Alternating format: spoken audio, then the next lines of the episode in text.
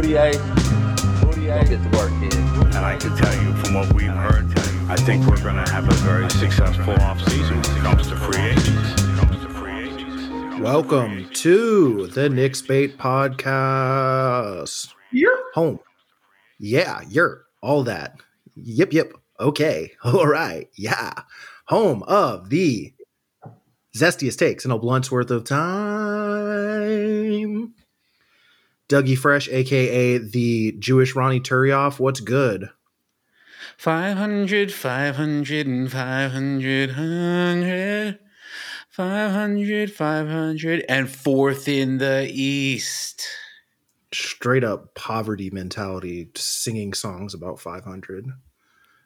Don't you remember the good old days when we were like winning, not just like, we're mediocre. Couldn't be me. D-Boy, talk some sense into him. Let's look in the crystal ball. Let's peer into the future. Three words, Ibu Dianco Baji. Get your facts straight. Dianco Baji. We out here doing research for 3 years in the future. After we won a game. Exactly. Sad.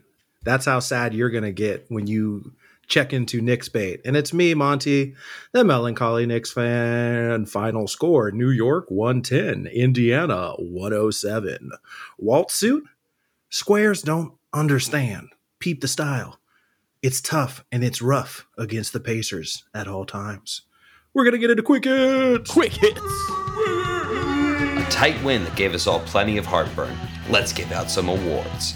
The Austin Rivers Who's Your Daddy Most Valuable Player goes to Julius Randle, who put up his usual 28, 10, and 6, but most impressively showed he could actually play defense. He just doesn't feel like it every other game. The Will You Accept This Leon Rose Award for exuding second-round trade value goes to the 6th pick of the 2013 NBA Draft, Nerlens Noel, who came up with a huge steal and then hit 2 clutch free throws with a minute to go.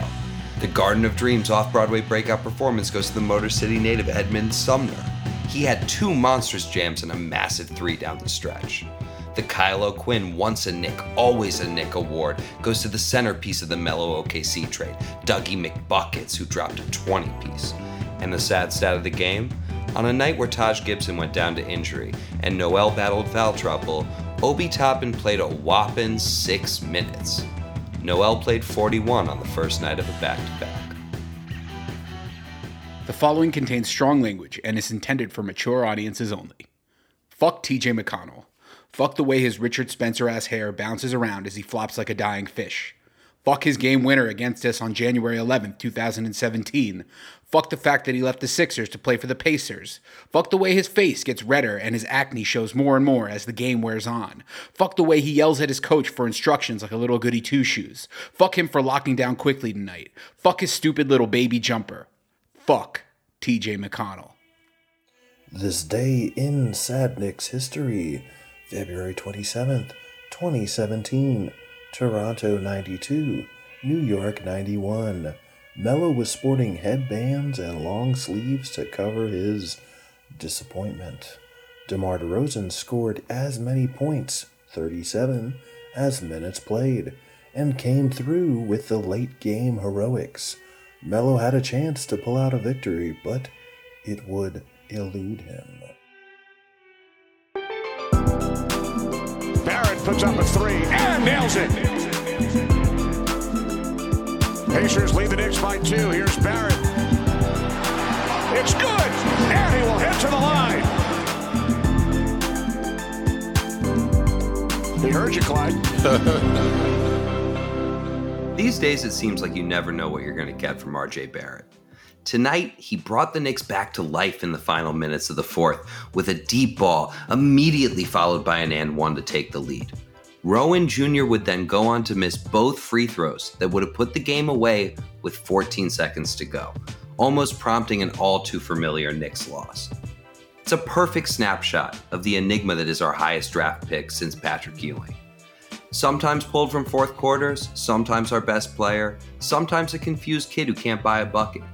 The eye test with Barrett translates to a steady, well-rounded player, but the only constant so far this season is his inconsistent output.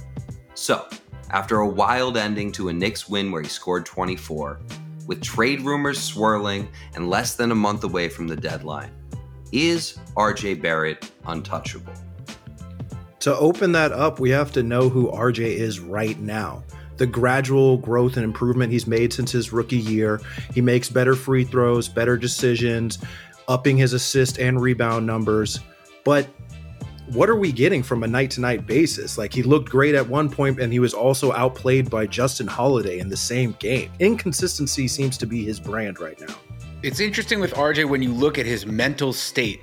On the one hand, you see a guy who's very even-keeled, very poker-faced, always able to bounce back after struggling. But on the other hand, even on a night when he has it going, he seems to get into fast breaks with no particular plan of how to finish them. We love his heart. We love his determination. But sometimes you got to ask questions. I always wonder, especially watching a game like tonight where RJ was able to turn it on in the fourth quarter and be the leader that the Knicks desperately needed.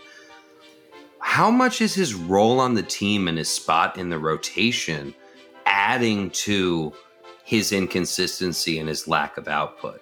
His role is undefined, in my opinion. I can't really see what he is supposed to do. Is he supposed to be a guy who is a lead ball handler? Is he a spot-up shooter? What is his role? You see it particularly bear out with just how inconsistently Tibbs goes to him in the fourth quarter. Tonight, I want to shout him out for getting to the rim. After being blocked multiple times by Miles Turner, he was still getting to the rim. He drew an and one. He hit a tough layup at the end of the game, but he still ended up missing those free throws, so you can't necessarily blame Tibbs for leaving him out of the rotation in the fourth quarter. Every game you see that he's fitting in where he can. Sometimes that doesn't turn into points on the board, but in the month of February, he's almost shooting 45% from deep. And he's been forced into that role on this team to be a corner three-point specialist, even though that isn't any of his strengths. Having that catch and shoot ability in his game that we've been seeing that was so key tonight is really important to develop. So let's ask ourselves this. What is R.J. Barrett's trade value if he was on the block?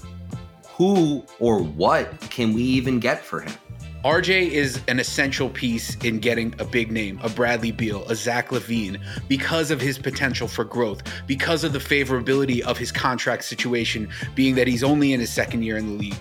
So you need to include him in any of those big, splashy, big name deals. But what do you have left? Then you're with the splashy all-star and Julius Randle. Is he your second star that can take you to the next level? Randle and Barrett are inextricably linked as to what is going to happen with the future of the Knicks. In one, we have a 20-year-old who shows tremendous upside, and in the other, we have a 26-year-old who's playing the best basketball of his entire career.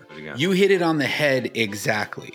The Knicks can go through one door and trade Julius Randle for a bevy of assets, draft picks, young players, or they can go through another door where they include RJ Barrett in a broad deal for a superstar, or they can say to themselves, we think that Barrett and Randle are close enough on their timeline that we keep them together and see where this thing goes. Well, the smart move for me is to hold on just a little bit. You got to see, is that other shoe going to drop with Julius Randle? This has been a phenomenal season. He's made all the haters go back into hiding, but is this the max? Not me, baby. He outplayed that bitch-ass Sabonis tonight, so shout out to the real all-star. Roll that. Light that. Smoke that. It's time for Blunt Talk. On Blunt Talk, we like to highlight the highest of the highs, and today's highlight goes to Kenny, Gary, Albert, son of legend Marv. But this isn't nepotism, baby. This is generational greatness. This man started his career at age 6 as a substitute statistician for the New York Rangers radio broadcast and took over full-time at the ripe age of 14. His voice is familiar because you might have heard it in so many different sporting situations. NFL and MLB on Fox, NHL on NBC, and the Winter Olympics. Get them checks, Kenny. This man has not just the voice, but the encyclopedic knowledge of sports your backup play-by-play could never. I love Mike Breen, but when Kenny calls a game, I know I'm going to get more of Clyde, which is bonus and another reason to love Kenny Albert. Smoke one, baby. We hope you all enjoyed your Knicks Bait, and don't forget that the Knicks' most beloved fan, Spike Lee, has not been seen at the Garden once this season.